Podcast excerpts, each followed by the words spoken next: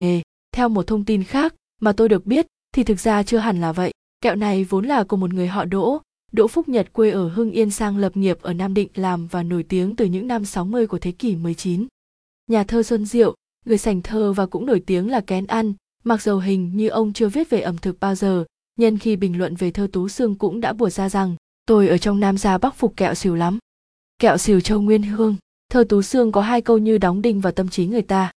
Kẹo chú tiểu châu nào đọ được, bánh bà hanh tụ cũng thua xa. Bà hanh tụ ở phố Hàng Song, Nam Định thời đó nổi tiếng không chỉ bánh đậu xanh mà cả bánh khảo nữa. Bây giờ các hàng nước chè ở thành phố Nam Định vẫn có bán những phòng bánh đậu xanh hình lục giác in một ngôi sao ở giữa, bọc ngoài bằng giấy bóng kính, người ta gọi là bánh hanh tụ. Những năm gần đây bánh đậu xanh Hải Dương chiếm lĩnh thị trường, tràn ngập trong các cửa hàng, đại lý bánh kẹo, nhưng nhiều người vẫn thích ăn bánh hanh tụ hơn. Nó có vẻ mềm hơn, mịn hơn, bóng, ngậy hơn, mặc dầu người làm bánh bây giờ hình như chẳng hề là con cháu của bà hanh tụ xưa.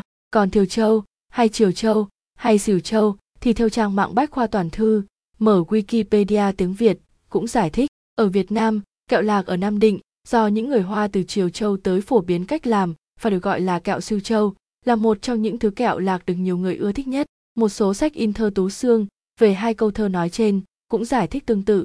Kẹo xìu châu có phải do người Hoa truyền nghề? Theo một thông tin khác mà tôi được biết thì thực ra chưa hẳn là vậy. Kẹo này vốn là của một người họ Đỗ, Đỗ Phúc Nhật quê ở Hưng Yên sang lập nghiệp ở Nam Định làm và nổi tiếng từ những năm 60 của thế kỷ 19. Cửa hàng ở phố hàng sát dưới là phố có rất nhiều người Thiều Châu, xế cửa đền Thiều Châu. Mỗi khi mách nhau cách tìm mua kẹo người ta chỉ đến gần đền Thiều Châu, ban đầu gọi là kẹo ở gần đền Thiều Châu dần dần cho gọn, cho dễ nhớ người ta gọi là kẹo Thiều Châu, kẹo Sưu Châu và cuối cùng là kẹo xìu.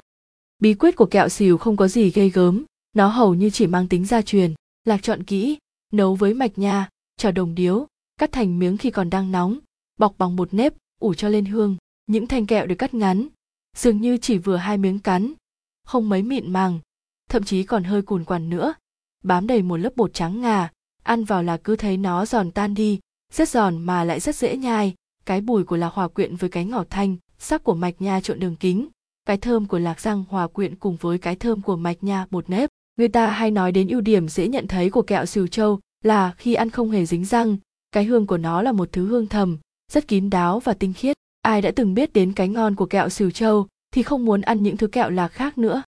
Chúng tôi chuyên cung cấp kẹo xìu châu nguyên hương 21 hàng sát tại Hà Nội. Quý khách có nhu cầu mua hàng vui lòng liên hệ.